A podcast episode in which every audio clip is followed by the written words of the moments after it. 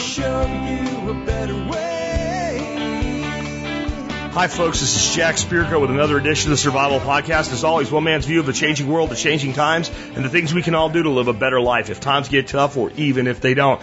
Today is episode 1787. It's Monday. That means it's a listener feedback show. But if you can't tell, I'm jazzed up. And the reason I'm jazzed up, this will be a listener feedback show but it will be a very unconventional one, atypical even you might say, because the awesome Dr. Bones is here in the TSP studio at Nine Mile Farm with me. Yes, he is here. Him and the crazy spontaneous, amazing Nurse Amy. But Nurse Amy's not sitting in on the interview, interview uh, the show today. Just Doc Bones. It's going to be sort of like an interview, but more like having a co-host. Uh, something I've never really done ever before. So this will be kind of the first time I ever had a co-host to a show. And yet most of the material, a little bit is from Doc Bones, but most of the material is feedback questions I had anyway around Zika virus um, pandemic preparedness, uh, first aid kits, and stuff like that. We're going to talk about all of that with Dr. Bones in just a minute. Before we do, let's go ahead and take a look at the year that was the episode so we can have some historical context today. Nothing on medical things really today, but some very important things. The year 1787 because, well, it is, in fact, episode 1787, and the year that was the episode has to match the year that is the episode. So Alex Shrugged has the following for us today. Botany Bay, the undesirable colony, and then I have the Constitutional Convention. And I also have some bullet points, other massively important stuff. The first steamboat in America is built by John Fitch. I also have the first of the Federalist, Federalist Papers is published by Alexander Hamilton to answer the anti-federalist criticisms and the Northwest Ordinance grants an individual's right to own land in perpetuity. Defines how a state can be established and limits slavery in Ohio, Indiana, Illinois, Michigan, Wisconsin, and Minnesota. I'm going to read the Constitutional Convention for you here. After Shays' rebellion, the states are nervous. The Congress needs more power to put down rebellions and to handle the war debt. That will require taxing the states, but everyone is worried about secret monarchists imposing another kingship. James Madison and Alexander Hamilton want a central government with the power to tax. But if they propose a radical change to the Articles of Federation, they might get no change at all. George Washington supports a central government, but he wants it to, to, remain in retirement. Madison convinces him to put his name on a list of participants to lend legitimacy to the convention. People naturally assume Washington is leading the convention, so as the time approaches, Washington cannot withdraw. Madison has forced Washington out of retirement. The convention is a secret negotiation, but once the Constitution is sent to the states for ratification, Madison is sure he has failed in his main goals. Nevertheless, after thinking about it, he realizes that they have created something they can work with. My Take by Alex Shrugged. The Philadelphia Convention was a competition between the Virginia plan, federal veto power over the states, and Hamilton's plan, no state sovereignty at all or the New Jersey plan, a state appointed Senate that protects state sovereignty. They compromise between the Virginia plan and the New Jersey plan, but with no, with, fed, with no federal powers to veto state laws. So what happened to uh, opposition to any constitution? The main opposition leader, Patrick Henry, didn't show up for the convention. His strategy was to stand aloof so that the, when the monarchists failed, he could save the day. Instead, he was sidelined when the debate turned toward ratification of the Constitution. The debate on ratification was impressive. I suggest reading Ratification, the People uh, Debate the Constitution by Pauline Maier citizens had a baseline education that included how to think. Today we are given facts to memorize without skills necessary to evaluate what those facts imply. A person who can think is very difficult to manage because he is always asking intelligent questions. An ignorant person cannot be free. And I would also say that, you know what, we do still have the same constitution mostly that was ratified all these years ago, and yet we don't have much freedom. And we could use that Constitution as thinking people to have more freedom and to take power from the state at will, honestly, if we wanted to. But yet, since we cannot think, we do not think. And since we do not think, we do not think that way. Instead, we memorize what we are told. We believe our rights come from the Constitution when that Constitution is charged with the protection of the rights and them being inherent and pre-existing of any Constitution or government whatsoever on the planet. But that's just me thinking because I'm one of those crazy people that actually believes in individual freedom and liberty. And I believe it 100, 100% all of the time, not just when it's convenient or not just when freedom looks like what I expect that other people would do with theirs. So long as you want to swing your fist, it is fine until you hit my nose, paraphrasing one of our Supreme Court justices from about a hundred years ago. Anyway, with that wrapped up, let's hear from our two sponsors of the day before we get on with it with Doc Bones. Hey guys, why don't you show off your survival podcast pride by shopping at tspgear.com where we have awesome tools like the Pocket Shot Slingshot and the TSP edition of the Genesis knife by MT Knives, along with shirts, patches, and more. Learn more at tspgear.com. Hey guys, you know what? I love using herbs over conventional medicine for so many reasons, but there's so much hype in the herbal industry, it's hard to know who to trust. That's why I was so excited over seven years ago when I found Western Botanicals, an honest company with great products and wonderful people who really care about their customers. For all your herbal needs, do what I do and check out westernbotanicals.com. All right, folks, and with that, it's uh, great to have my good buddy, old man Doc Bones, in the studio with us. And uh, this is one of the rare actual, you know, where I have a co-host that's actually with me, not remote on Skype. So we shouldn't have any jumps and jitters and things like that. But uh, I don't know. He uh, he might do something crazy while he's here. Now that'd be your wife, wouldn't it? My lovely wife. She is here also, but she's out tending to the ducks and just looking around and breathing the air and. Uh, you know, and, and minding putting the, the zap on her mind, as they said in Apocalypse Now. Yeah, yeah. so um, we, uh, we we usually do a listener feedback show today, and actually that's pretty much what we're going to be doing anyway, because most of this material is stuff that you guys have sent me within the last two weeks, asking me questions. Um, I think one or two I robbed from things that were for Bones on Expert Council, but most of it was actually for me, and some of it I was like, I need to spin this in Expert Council anyway. Then, you know what? All of a sudden, these two crazy people show up at my house. It's Monday. It's a feedback show. I've got all this great material. I figure why not invite Doc on to talk about this stuff. So, Doc, the uh, the first question that came in from a listener recently, and, and my answer to this up until I talked to you last night has been, don't worry about it. Uh, is the Zika virus.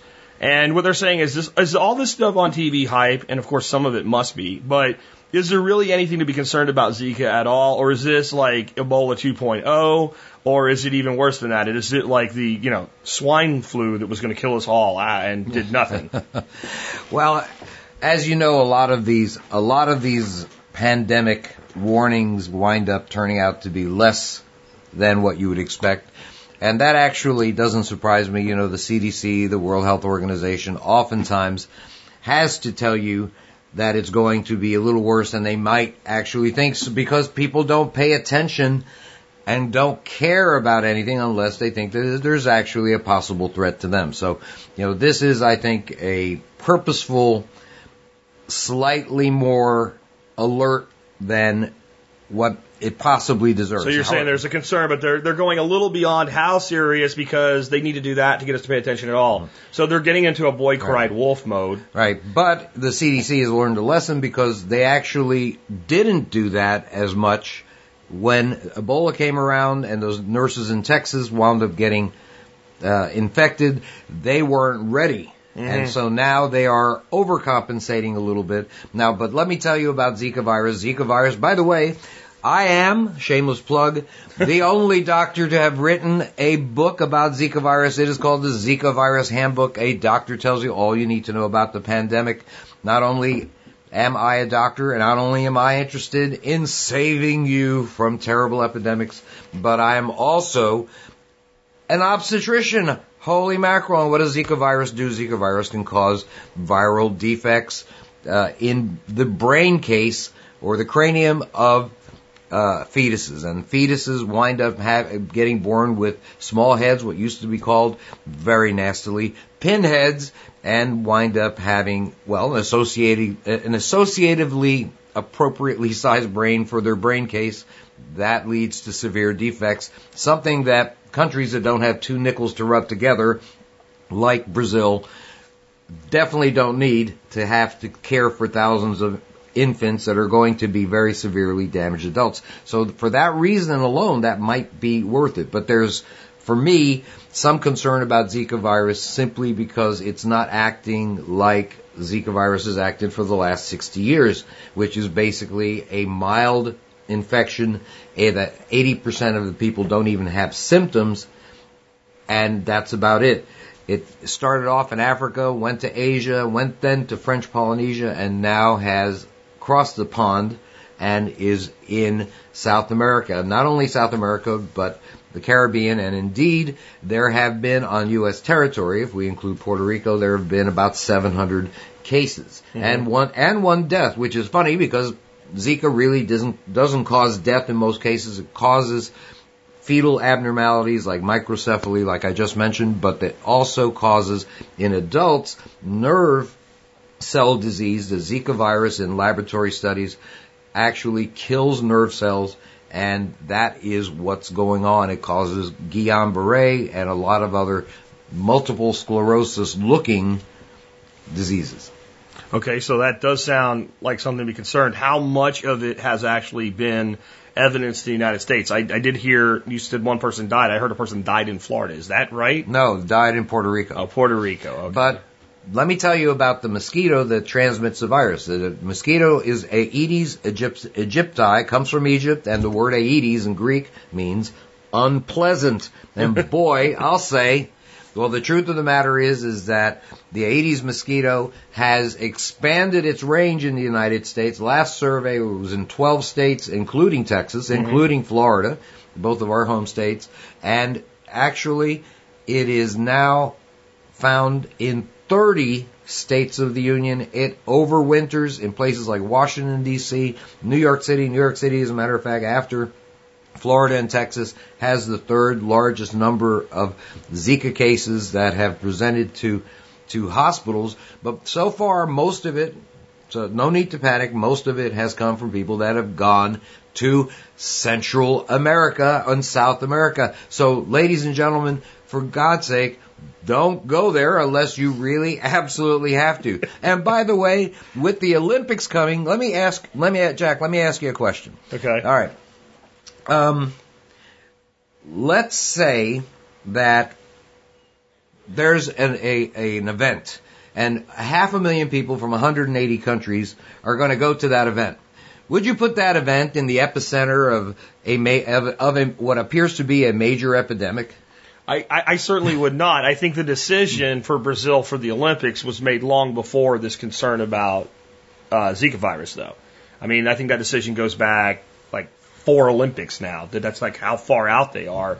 So the problem they would have now is Brazil has spent like a gajillion dollars, and Brazil's not exactly heavy with cash, uh, to provide all these facilities and like clean the cesspool of their water up so the swimmers can swim without dying and whatever else. And now you're going to say like, okay, we can't do it there. Now I can see a good reason to say that, but I don't think that the uh, the the International Olympic Committee has the the political stones to make that change. The Olympic International Olympic Committee, the senior member of the International Olympic Committee, calls Zika a manufactured crisis and that there's absolutely no problem. Yet Zika cases have appeared in China, have appeared in Russia, places like that, from people that have traveled from the epidemic zone. And interestingly enough, Rio de Janeiro, where everything's happening, is the epicenter. Well, I, I don't know this. if you've been to Rio. I've been to Rio, and they do have mosquitoes there. A few of them. there's, there's like there's like 15 right per cubic inch of yeah, your body. Of your body, right? Yeah, right. I yes. mean, there's a lot of them there, and they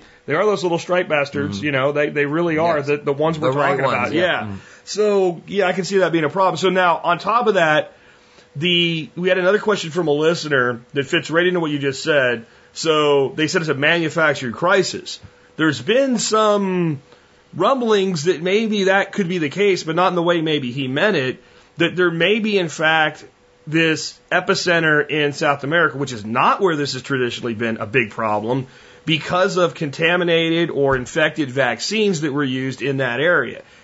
Do you know if there's any truth to that? I, I want to tell you that about vaccines that we assume just in general that all vaccines are exactly the same. We assume that every lot of vaccine is as effective as every other lot of vaccine. And I'm sure a lot of your listeners haven't even ever, ever thought of that, whether a particular lot is better than another of a vaccine. So even if a vaccine works, which that isn't always the case, the flu vaccine, for example, in 2014 had exactly a 19% effectiveness rate in preventing influenza in people. So not all vaccines are uh, perfect. Whenever I say things like that, I lose followers now. And, but now, what I'm going to tell you in this case is something that you might not believe. You'll believe in even less the truth of the matter is, is that all vaccines aren't created equal. The ones that wind up in third world countries, believe me, if you probably saw the conditions in which they're transported and conditions in which they're handled, it wouldn't surprise me if these vaccines are contaminated. Heck, they could be contaminated with the virus itself. So let's kind of painting this in the redneck version. What you're basically saying is what we do first is we take our factory seconds and we offload those to third, To world, third world countries, countries, right. And then those third world countries are less equipped to provide the right transport, storage, and care. So we've already taken a second rate product, put into a second rate, maybe a third rate situation, mm-hmm. and that even if they weren't maybe contaminated in our production facilities, by the time they get there, they can become contaminated. To give With- you a, to give you a quality control comparison, compare the number of of cases of Ebola in West Africa, even among people that wind, wound up either in hospitals or who worked in hospitals, compare it with in the United States. And then you get a little idea of the quality control in terms of infection pre- prevention and isolation and and the uh, work that they do with medicines and vaccines and things like that. Compare it through countries, and you see that Brazil is absolutely unprepared to deal with this. And the people in Brazil, by the way, don't even talk. I had one of my employees went to Brazil recently. They don't even talk about the Zika virus. They sit outside in the heat, and he himself got bitten at least a half a dozen times.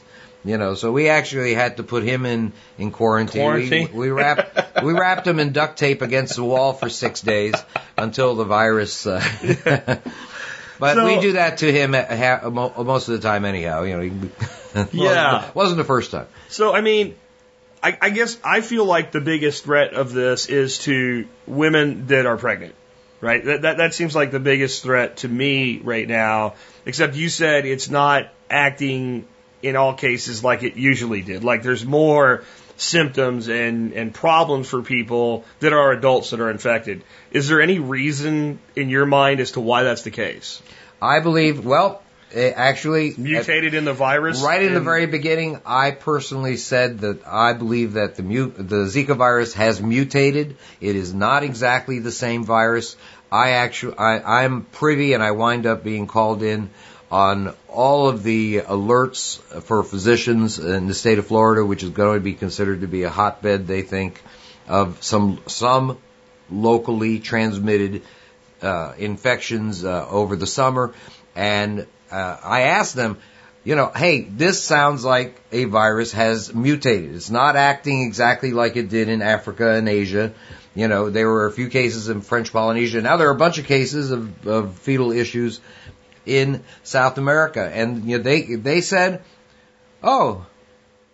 You know what? That might be the case. Now, I can't believe that these people that are in charge of what's going on actually sort of, it sounded to me a little bit as if this was like a novel idea. It should have been the first thing in their minds. So okay, my my my foil hat now goes on just a little bit and says if it's possible that vaccines were contaminated with Zika virus, and we take a vaccine which is this cocktail of, of immune you know immune uh, uh, spurring things that are things that are designed to trigger the immune system, and you take those two things, the Zika virus and this you know uh, vaccine cocktail, and you put them together, could that cause the vaccine itself to mutate?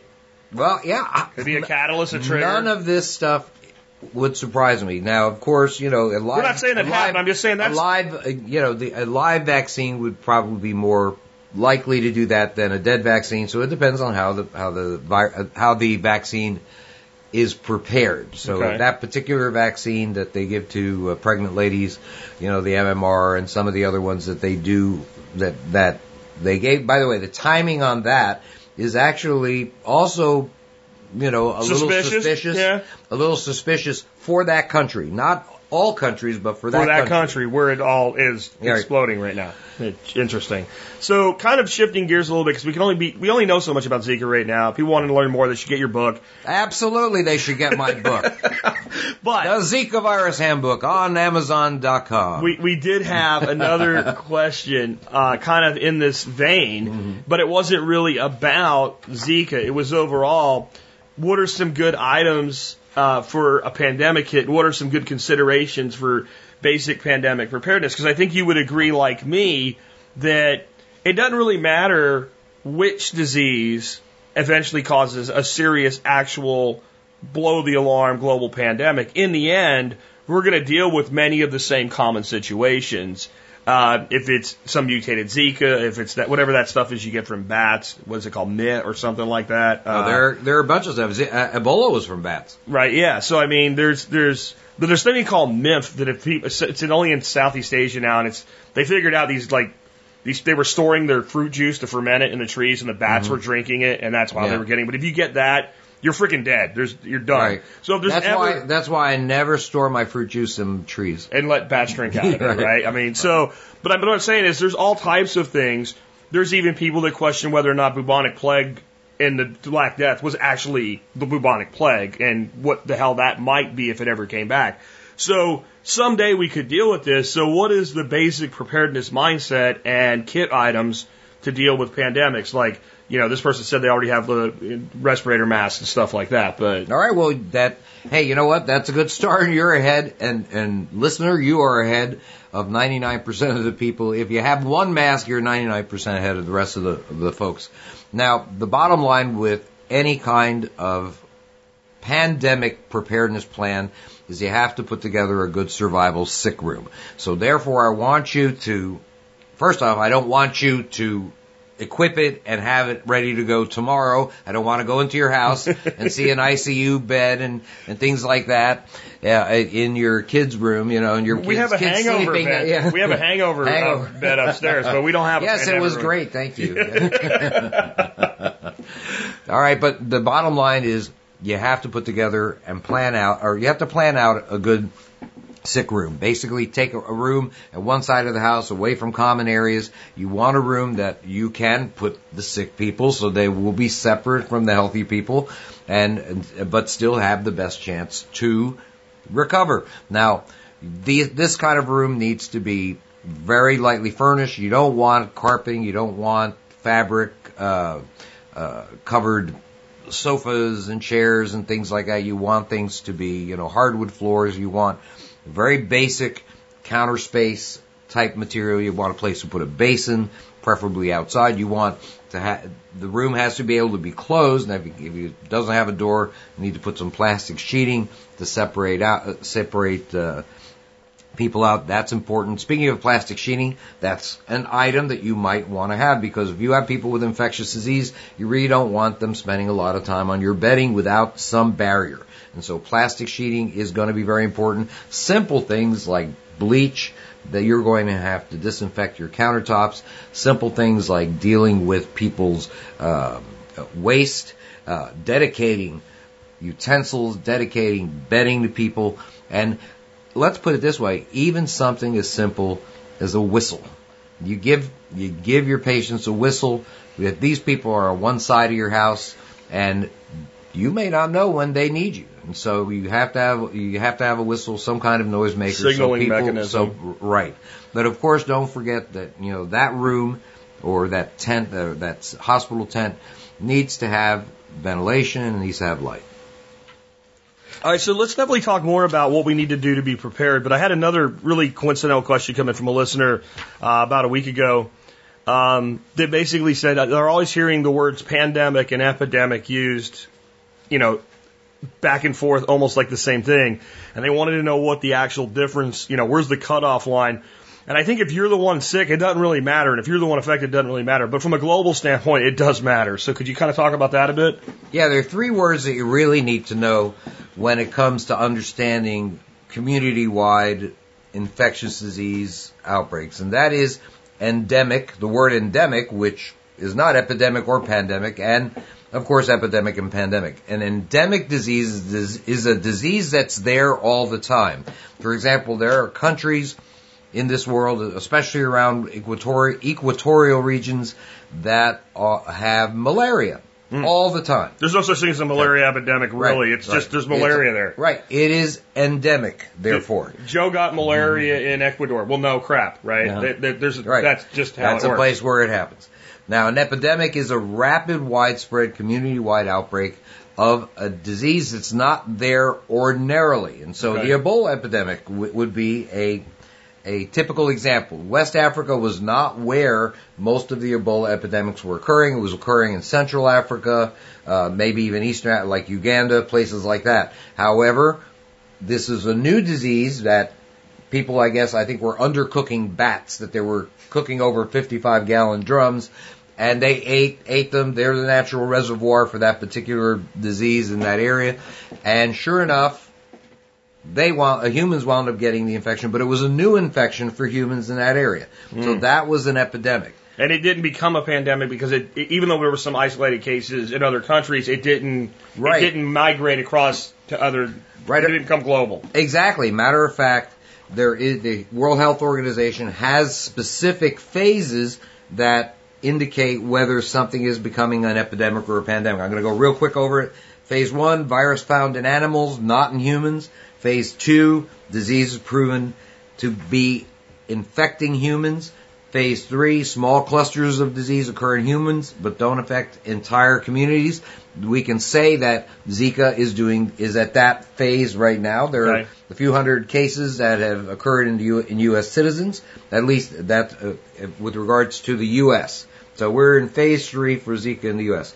Uh, phase four, it affects com- entire communities qualifies as a pande- as an epidemic, but risk of a pandemic is unlikely. Now, you might think that would apply to Brazil, but that doesn't because there are also Zika cases that are occurring in communities in Asia and French Polynesia already. So, so it's further along than that. Now, Ebola hit phase five.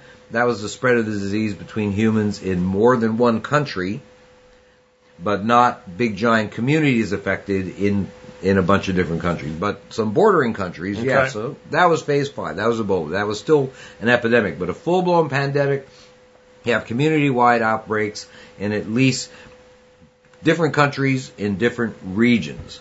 And so Zika virus absolutely manages that. There community, have been community wide outbreaks in French Polynesia, in uh, Africa, in Asia, Malaysia, for example, and also in now Central America, Puerto Rico, number a number of places. So that's your that's the difference. So on Zika, uh, this is an interesting. I just kind of thought of like. So there's certain diseases that if you get them, you develop a significant immunity to them, and then there's other diseases you get them and you develop no immunity. Malaria, a person can get malaria multiple times. Mm. Zika, once a person has Zika, do they tend to ever get Zika again? No, they are thought to be immune to it, but the truth of the matter is, is that how much do we really know about it? We're not really sure, okay. but we're hoping, we're hoping that there's going to be significant immunity in people that have wound up having Zika. The, the issue is, is that the kids, for example, the fetus, newborns that wind up with the, the abnormalities, well, there's not too much that you can you can do for them once they're born with an abnormality. Yeah, yeah. Or, there, even in late pregnancy. There's birth defects that are somewhat easily remedied, remedied mm. by modern surgical techniques. Having a head that's too small is not one of them. We can't just that's right. make it bigger. And at that point, the brain's already developed too small in the first place. So my other concern, I guess, would be okay, they have developed immunity, but if this is a new strain of mutation, right? And you're telling me that it has neurological consequences for adults. Right. It may be that a person that looks like they've recovered just fine might have long-term neurological implications. There's certain diseases that come back as different diseases later in life. For instance, shingles and chickenpox, which is very much a neural-related issue when it comes back as shingles, where it's not so much as chickenpox. Because Zika hasn't been studied very much, so even though we know that it has existed for 70 years, we really haven't spent much time looking at long-term effects on people that have been diagnosed with it. You know, some people that have Ebola have chronic issues with it. Uh, many of them have issues with their um, eyesight. Many of them have issues with their hearing. So there are post viral syndromes Yeah. that can occur, and we will never, well, we'll know, maybe not in my lifetime, but we'll know about whether there is such a thing with Zika, Yeah. you know, in over the course of time.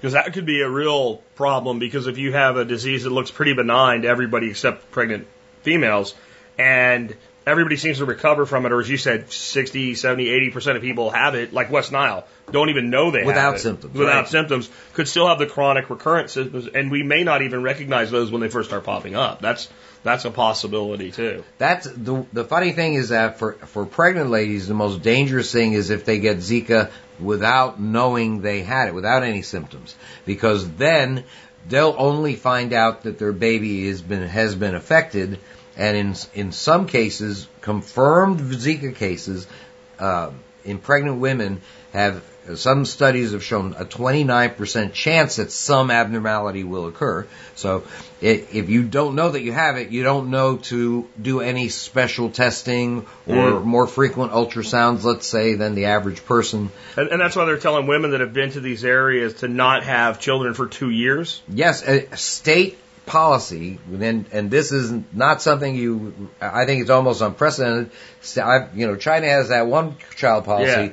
but places like Nicaragua and, and other areas that are in, in, feel endangered by the, the virus actually have mandated that women should not get pregnant for at least two years. In Jamaica, they suggest one year. So, I mean, there are a number of different places that are asking the the women, uh, their women, not to become pregnant. That is a pretty draconian It is. statement. I It mean, is. I don't, they don't put them in jail. I'm sure if they do. But, yeah, but they're you know. basically saying you're not supposed to do this because it's a legitimate. Like, so you know me, I'm I'm not big on the state at all in any way, not even a tiny bit.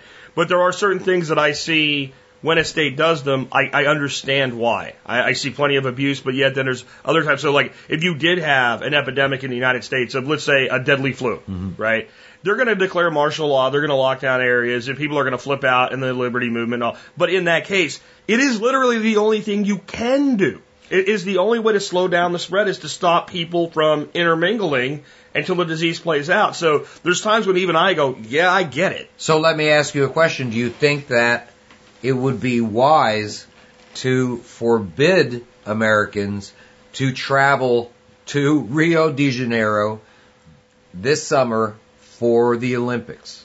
See, I don't know. I, I, that's a tough one because we're not talking about something that has people dropping over dead left mm-hmm. and right. I think if you if you went down there fully informed and you were female, you're making a decision. Then I'm not going to have a baby for the next two years, right? Or, or at least something like that. We I don't know that we can test for this yet to determine whether or not you've you've been exposed.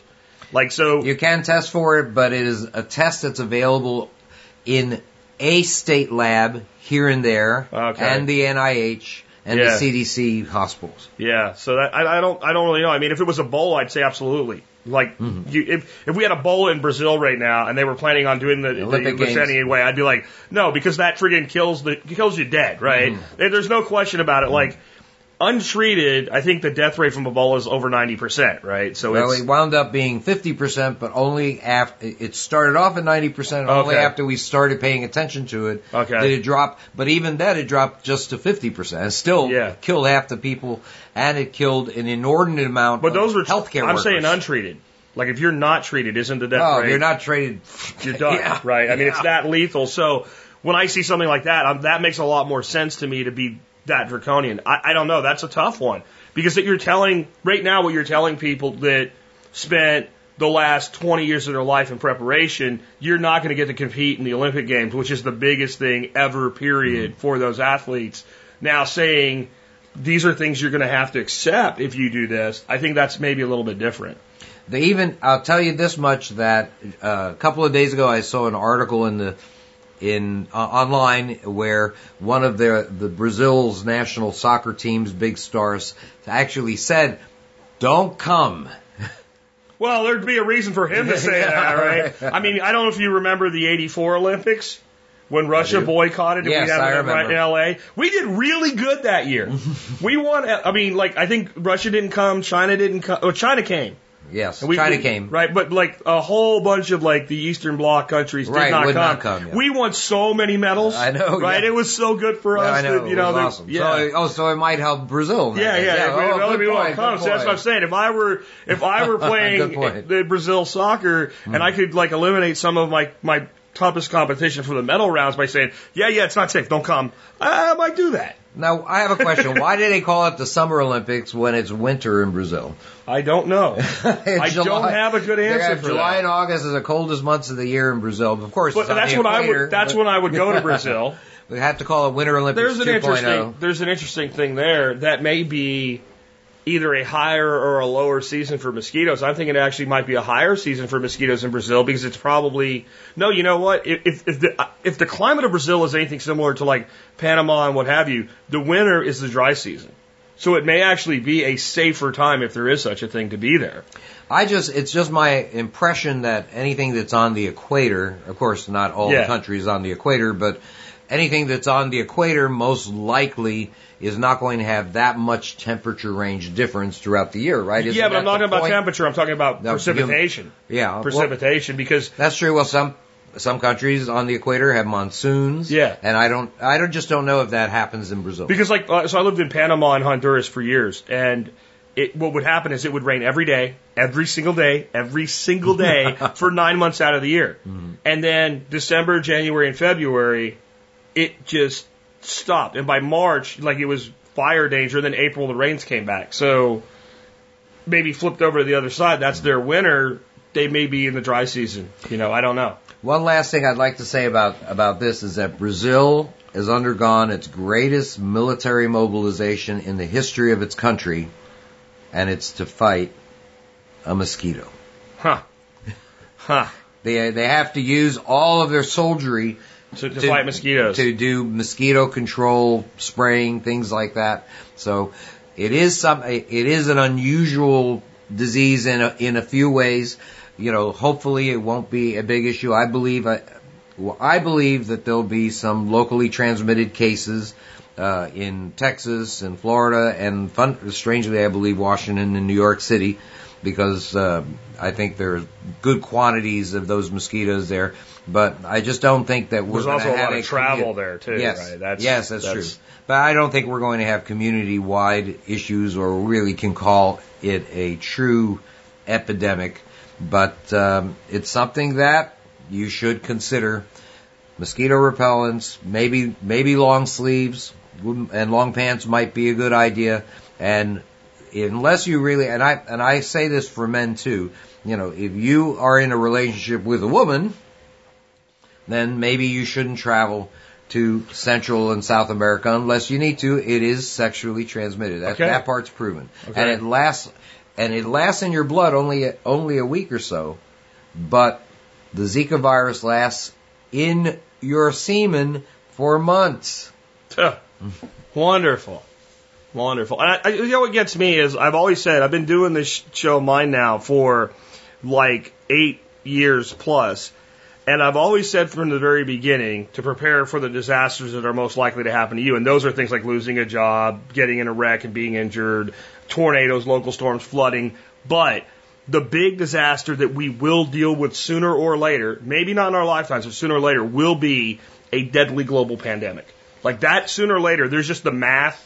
that the viruses need one good day to mutate the right way, and we're going to deal with this sooner or later. And that's why you have to be prepared for epidemics. Medical preparedness means medic- be prepared for traumatic injuries due to tornadoes and stuff, but it also means be prepared for epidemics. I mean, I'll grant your listeners that this year it's unlikely that they're going to be affected by a major disaster, but you know what? Over the course of your lifetime, or the over the course of your children's lifetimes, maybe not so small a chance that you're going to be affected. So it's time to instill a culture of preparedness, general preparedness certainly, but consider medical preparedness as part of a plan to succeed even if everything else fails. Yeah, definitely. And I mean, the other thing is the overlap. So there, if you're worried about a financial collapse If you have a, an, a global pandemic, you're going to have a financial collapse. Conversely, if we do have a global financial collapse, mm-hmm. you're going to have epidemics and pandemics as a result because of the breakdown of society.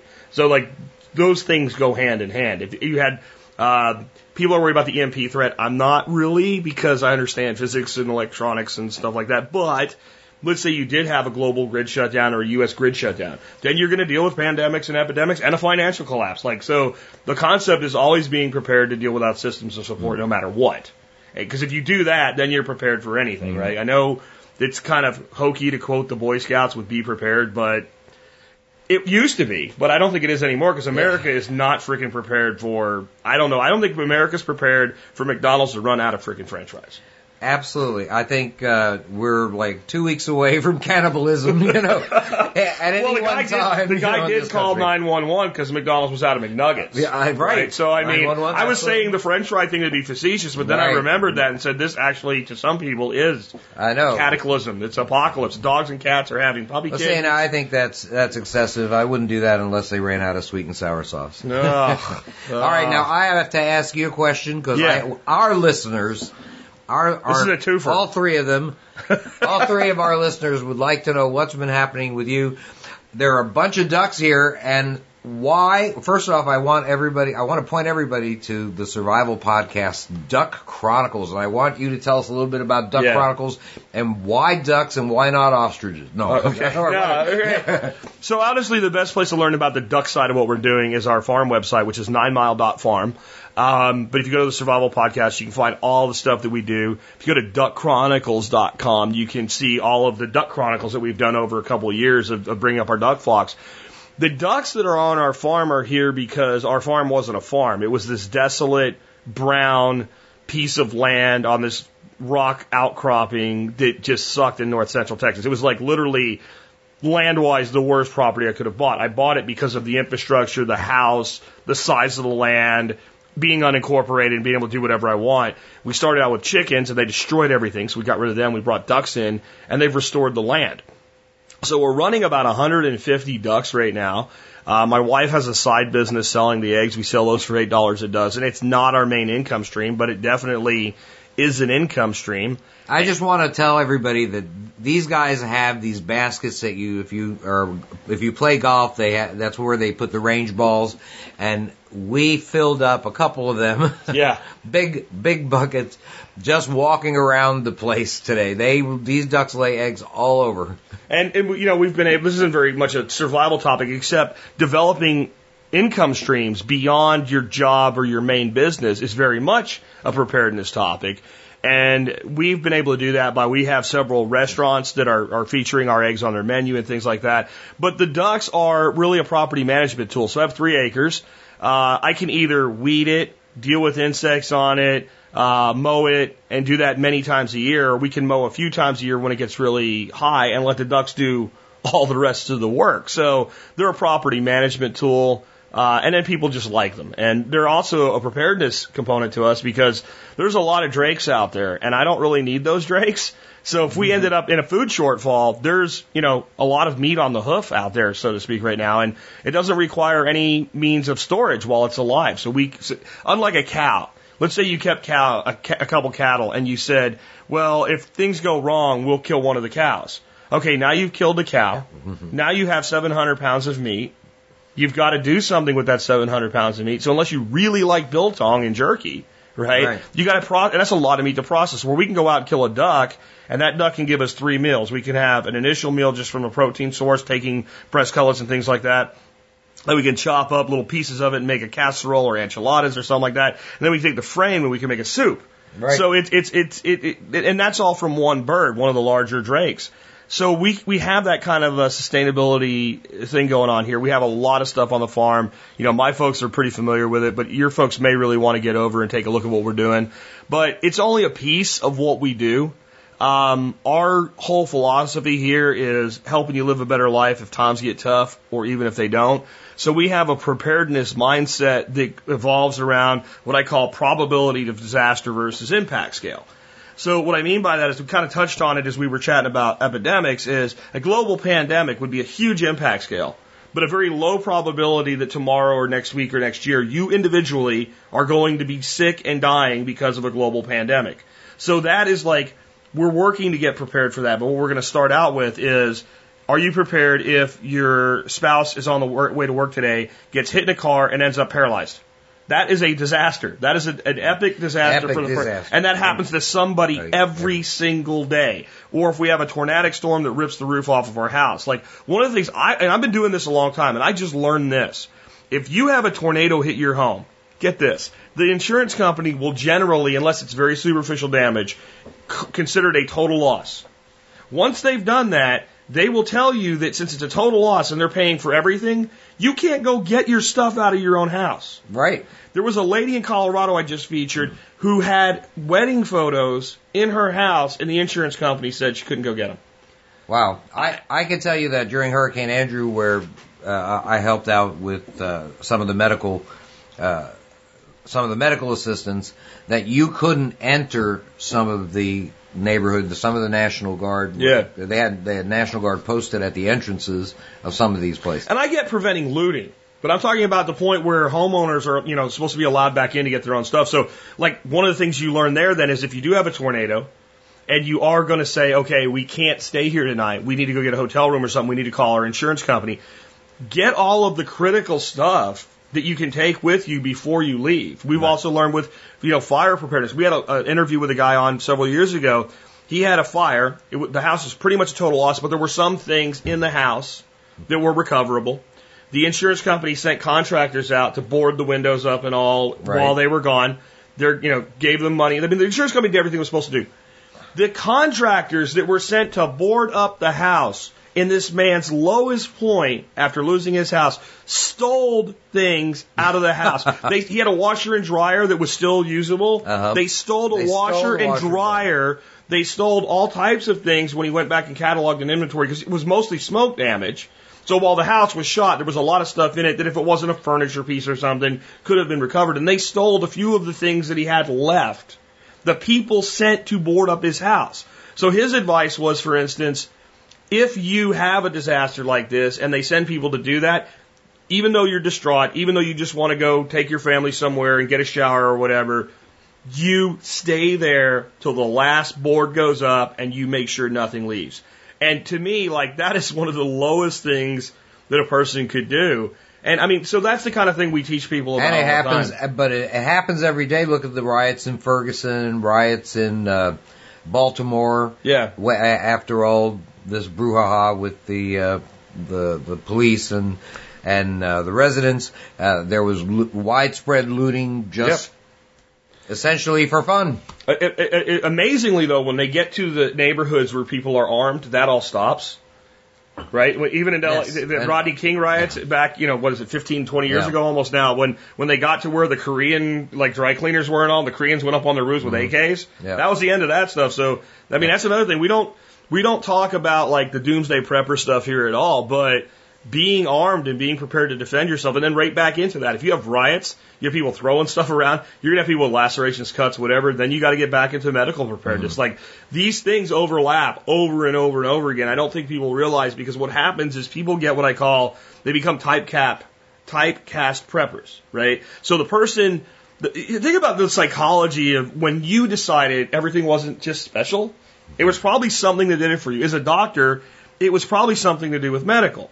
But Yes. but a lot of people, you know, will come to it from that. But other people will one day, you know, hear something like the former comptroller of the country, uh, David Walker, who has no political ties to anybody because he served under multiple administrations, say, "Yeah, we have 150 trillion dollars of unfunded liabilities," and that person goes. What's an unfunded liability? So they fig- they use Google, they figured out, and they're like, "That's money that we're going to owe that we absolutely know we will not have." And so they freak out about economics. Or somebody sees a movie or reads a book about an EMP or a, a coronal mass ejection and realizes how, how at risk the electrical grid is. Whatever their avenue of entrance into preparedness is, they get focused on that and they're worried about preparing for what you would need in that particular disaster. So they lose the commonality. What happens when there's a, a disaster in a foreign country and, and they ask us for aid and they ask people to send supplies? What do they say? Food, Food. medicine, water, The comfort basics. items, The right? basics. That those four things are always what people need. A way a way to prevent to provide shelter. To, to, to, to cure illnesses, more people died in Haiti after the earthquake of freaking diarrhea than anything else, right? And and most of the people that died of Ebola yeah, died because they couldn't get IV fluids. That they ran out of IV fluids early, and they died of simple dehydration because they were having hemorrhagic diarrhea. The, only a small percentage of the Ebola patients died because they bled to death internally or, or because they spontaneously. and just to be clear, we're talking about people that were getting help. yes, Right? those Like, if people. you're not getting help, you're done. Right. You're done with that, but the truth of the matter is, is that simple things, you know, just some salt, you know, sodium chloride, you know, IV would have saved a lot of these folks, uh, especially in the early going when they didn't have um, the materiel. Coming back around to my listeners' questions for this week, uh, we had one person ask about making decisions for first aid kits uh, between having like a highly mobile kit, something you could take with you, versus your vehicle kit, and what like how do we determine what the critical items are that we would always have with us if we're away from our vehicle, and what would maybe be some things we might keep in a vehicle? Because I don't know about you, but my my truck carries a lot more weight than I do. Right. Well, yeah, exactly. Right, you know? Exactly. You. Well, the truth of the matter is, is lightweight stuff is the most important thing for your IFAK. That's why we use things like uh, H and H compressed gauze dressings. These things fit into a little square that's like two by two or two by three.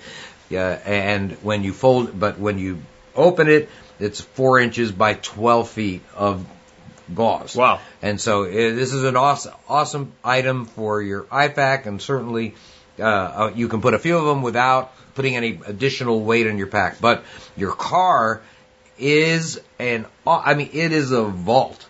I mean, it's a bank vault where you can put stuff that's going to definitely increase your chances of survival. Things like wooden blankets. A woolen, a wooden blanket. Wooden blanket. Yeah, wooden blanket. Yeah, people I find tried one; that. it Yeah. freaking hurt. Yeah. It wasn't comfortable at all. Woolen, woolen blanket. Wool itches, but wood is uh, hard. Right. A lot of- Woolen blankets, A lot, okay. of, lot of splinters. So woolen blankets are, are awesome. Think about what what they're useful for. Of course, they're they're good for winter car survival. You get stranded in your car, and you indeed. Indeed, will be very happy if you have some woolen blankets. How about if you're uh, in a fire. How about if you're in a wildfire? Wool actually is relatively fire resistant. Uh, by the way, don't wet. A lot of people think that it's good to have a wet woolen blanket in a fire. Don't do that. It conducts heat very well. You wind up burning Steaming yourself, yeah. Yeah, you'll wind up right, just like a lobster. Um, you can put spare sets of dry clothes, and there are going to be so many circumstances where you're going to be bugging out in the rain, let's say, and if you can have extra, extra clothes in if in your pack or many extra clothes in your vehicle, then you're more likely to stay dry. If you're more likely to stay dry, you're more likely to stay alive and not sick. Um, let's see, uh, hand warmers. Uh, you get more. You get to carry some tools with you. I mean, it probably not. You probably don't want to carry a hammer with you unless you're Tyreese from uh, Walking Dead. he he did it. He was pretty handy with a hammer. But but that's awesome. You can also have you can also carry rope with you. It, you never know when you have to go places that that are going to require rope. There's just a lot lot of different things, and you can have and you can devote more space to your medical supplies too. I mean, we have medical supplies for the community medic uh, on our store, and it is a big pack. And so, unless you're with a group, you can't really devote that space to just a pack for medical supplies. Yep. By the way, get in a group. Yeah, definitely. Uh, My kind of my approach to this is what, what people are always trying to do is figure out how they can like totally pack a bug out bag, right? With the, with their first aid kit, with all of the gear that they're going to need, and then be able to throw it on their back and go walking down the road. Okay. I know we all watch TV. I know we all see a guy with, you know, an AK-47 in a pack survive for like two years against the zombies or whatever. Okay, but this is real life, mm-hmm. right? If you are, if you have left your vehicle behind Okay? That means something really, really, really has gone wrong. And the reality is you will never be able to carry everything you need. You have to work with what you have. However, my vehicle kit is in a great big Ranger field bag. Okay. And it weighs a lot, right? Mm-hmm. A, U- a UTG Ranger field bag. It's huge. It's like a giant duffel bag. Plus, we have one of your hospital bags, and if we're going anywhere long term, we take that. And that's it. it's like the biggest one you have, right? Because you were nice enough to give it to us. Um, and between those two, there's no way we can pick both of those up and go. But what we have there is the kitchen sink theory. We have everything we could possibly carry that makes sense that we could ever possibly need.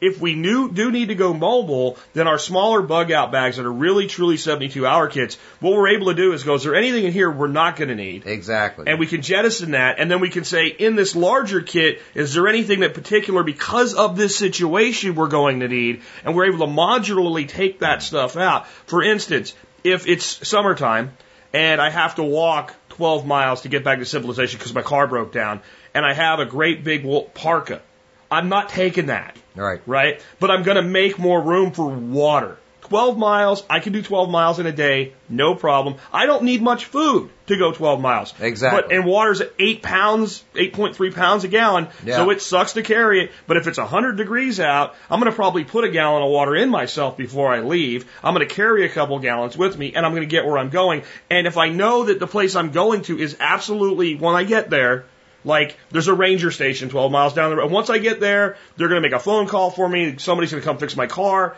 I'm not worried about anything but basic preparedness for that 12 mile trip. I'm not worried about a lot of food. Right. I'm not worried about making campfires and stuff like that. I just need to, and if I know the distance of travel. Conversely, if I don't know where I am and I'm broke down and I don't know where a point of safety is, I'm looking at sheltering in place and now I have everything I could possibly want with my vehicle. So it's all dependent on the situation, time of year, climate, situ, how are you injured or not? Right. For example, in our area in Florida, we have s- water. You know, you can't really walk 50 feet without stepping in Yeah. water. And so for us, let's say wa- having a LifeStraw. Yeah. You know, You're the water certainly could be questionable. So, you know, we're pretty good wi- with just, just carrying a LifeStraw. It's light, light, uh, compact and, you know, perfect for, for even a small pack.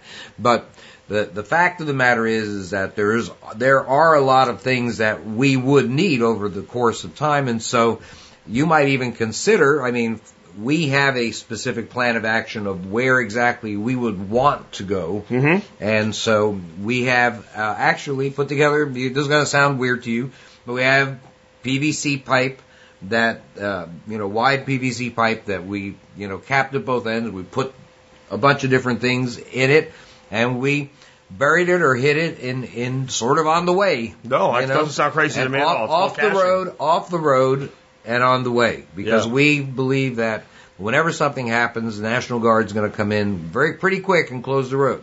One of the great ways to do that, by the way, is instead of like just taking this tube and burying it in the ground, what you do is you, you end cap the bottom with a PVC end cap with the mm-hmm. cement. right. And then you put a fitting on the other end that uses a screw in, uh, gasketed fitting that you can screw in. Mm-hmm. And then you take a, a post hole digger and you bury that thing vertically. And then you're able to just expose the top and all your gear down there. You basically put a rope to the bottom. Mm-hmm. And when you, You need to get it. your gear out, you just pull it straight up out of the tube. And that's a lot more effective. The big thing with caches like that is you have to make damn sure that you can actually find them. Because Yeah. sitting there going, well, that tree has a Y in it, and that tree has this, and it's right here, and I'll remember. No, you won't. So you have to have ways to find your caches, but that actually makes a tremendous amount of sense. I don't think that's overkill, and it's something I can't say we haven't done um, either. But let- let's kind of, I want to wrap the show up. We're, we're hitting about an hour of uh, talk here. You were telling me about something I didn't even know about CRF food recall. Th- Oh, yeah. This is a health issue. It's like a bunch of countries and all kinds of stuff that we need to know about, like not dying by the food we're eating.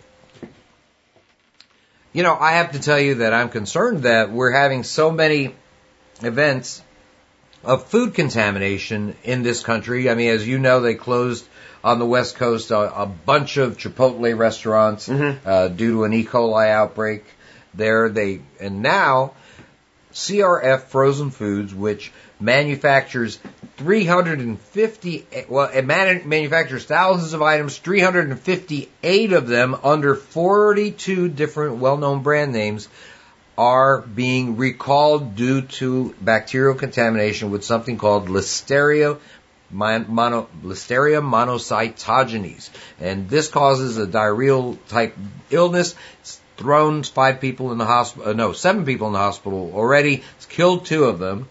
And what's happening is that these foods, which are widespread in places like Safeway and Costco, in uh, Trader Joe's, in let's see, Food Lion. I'm, I'm looking at a bunch of other ones. Oh, and Walmart, and of course Walmart. Well, if, it makes, if it makes it, it's Well, sold. It's in Walmart, right? and Walmart, right? Exactly. So that would include Sam's Club as well. Exact, and, and you're right. You would think, and this includes almost all frozen fruits and vegetables.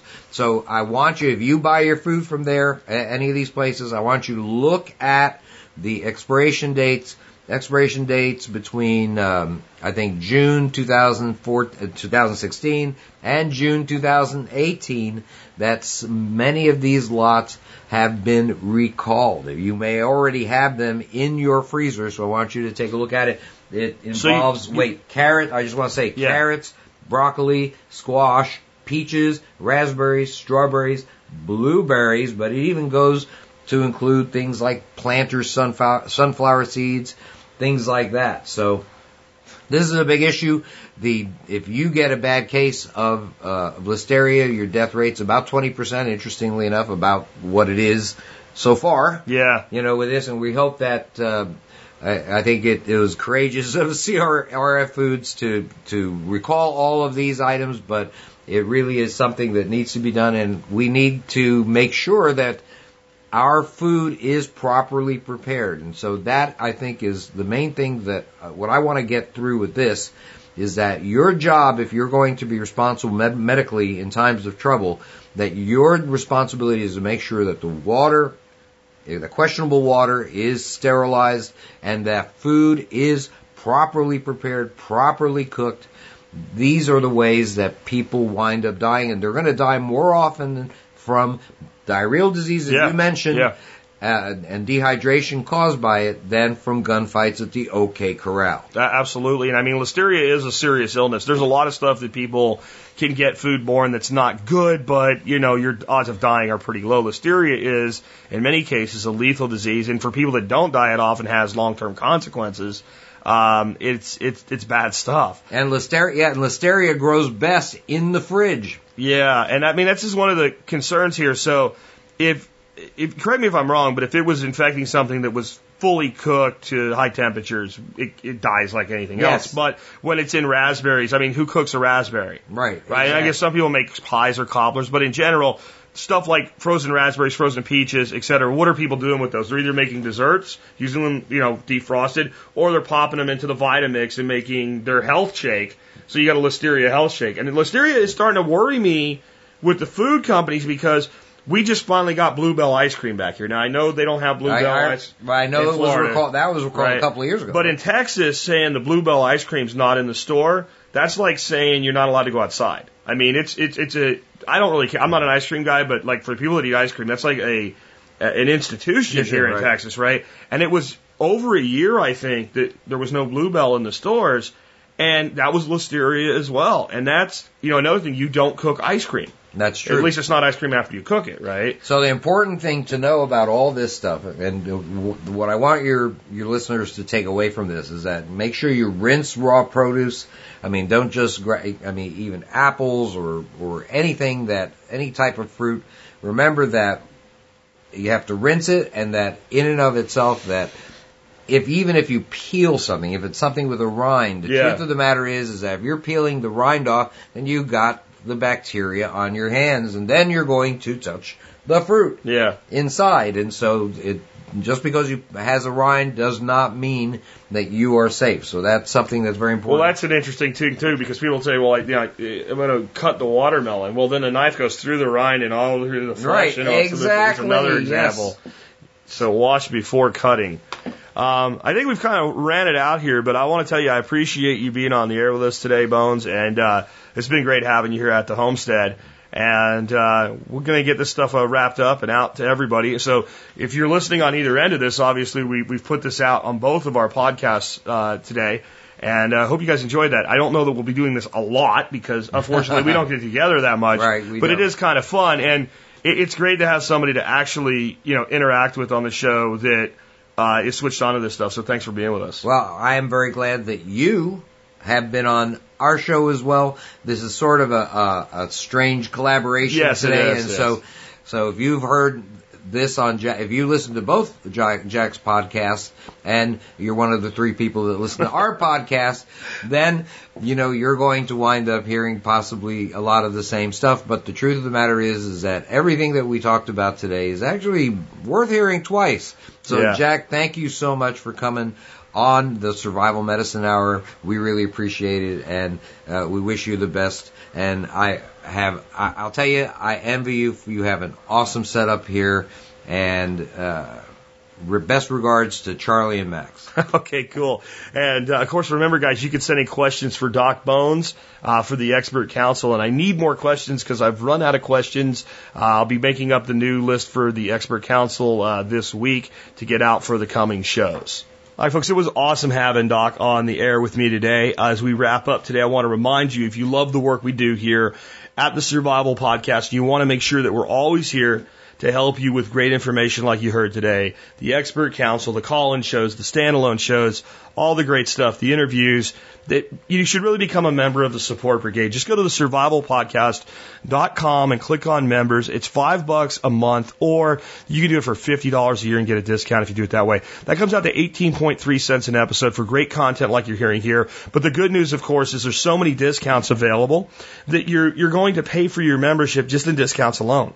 Uh, and when you become a member, you're going to get like $200 worth of free ebooks you can download and keep forever on day one. Lots of great things. And if you're military, law enforcement, or Peace Corps, or a first responder like EMT, paramedic, or firefighter, all of you qualify for a discount. E-me, e-e me, right? Email me with TSPC service discount in the subject line. Tell me about your service in one or two sentences. Do that before, not after you join. I'll get the discount code back to you so you can save money on a product that already saves you money. And remember, it's not just for active serving.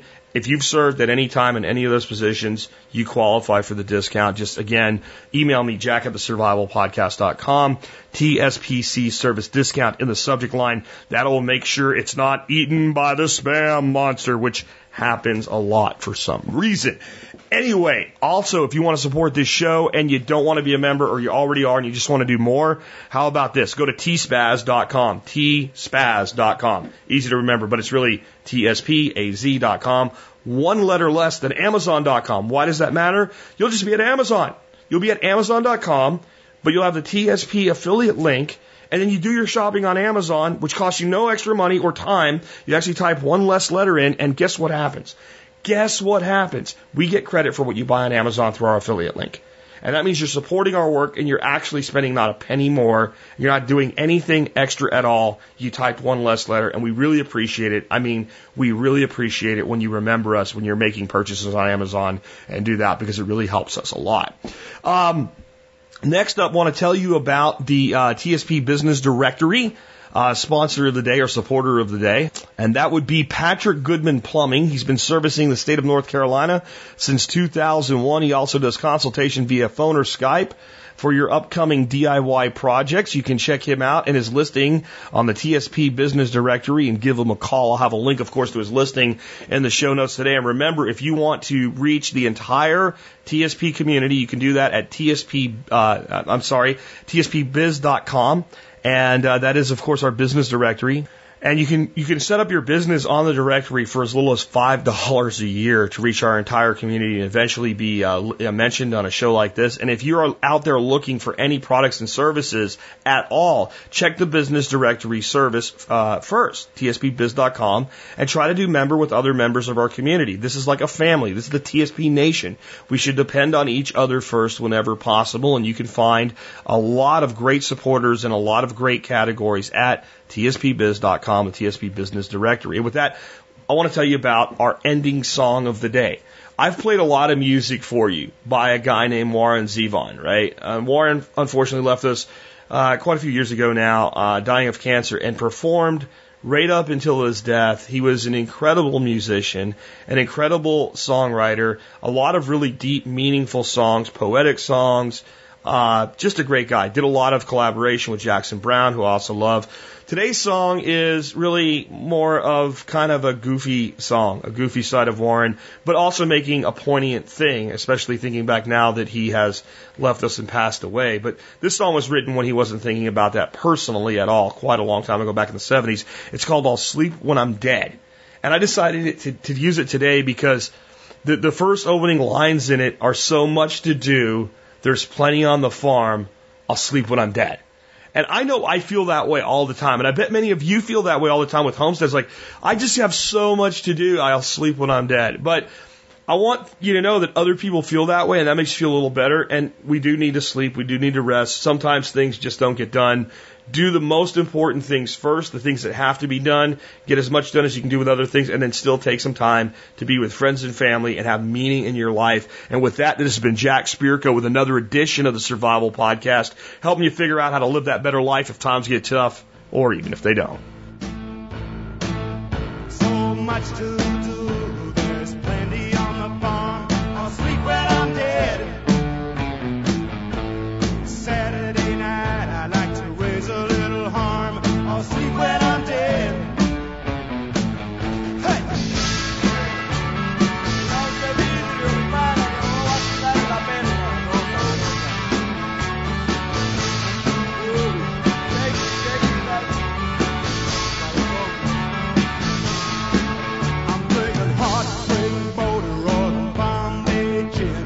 I'll sleep when I'm dead. Straight from the bottom, twisted again. I'll sleep when I'm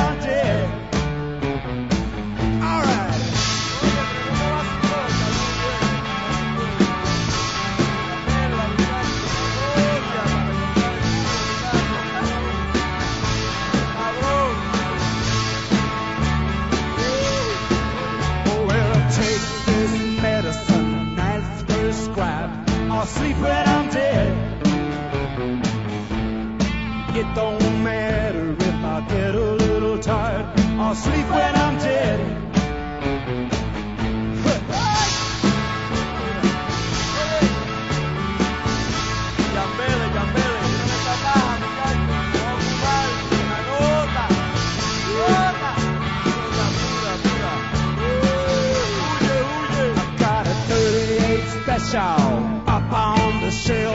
I'll sleep when I'm dead. If I start acting stupid, I'll shoot myself. Then I'll sleep when I'm dead.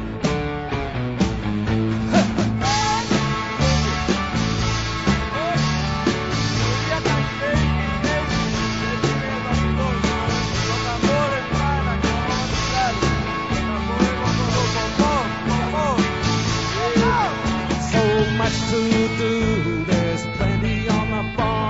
sleep when I'm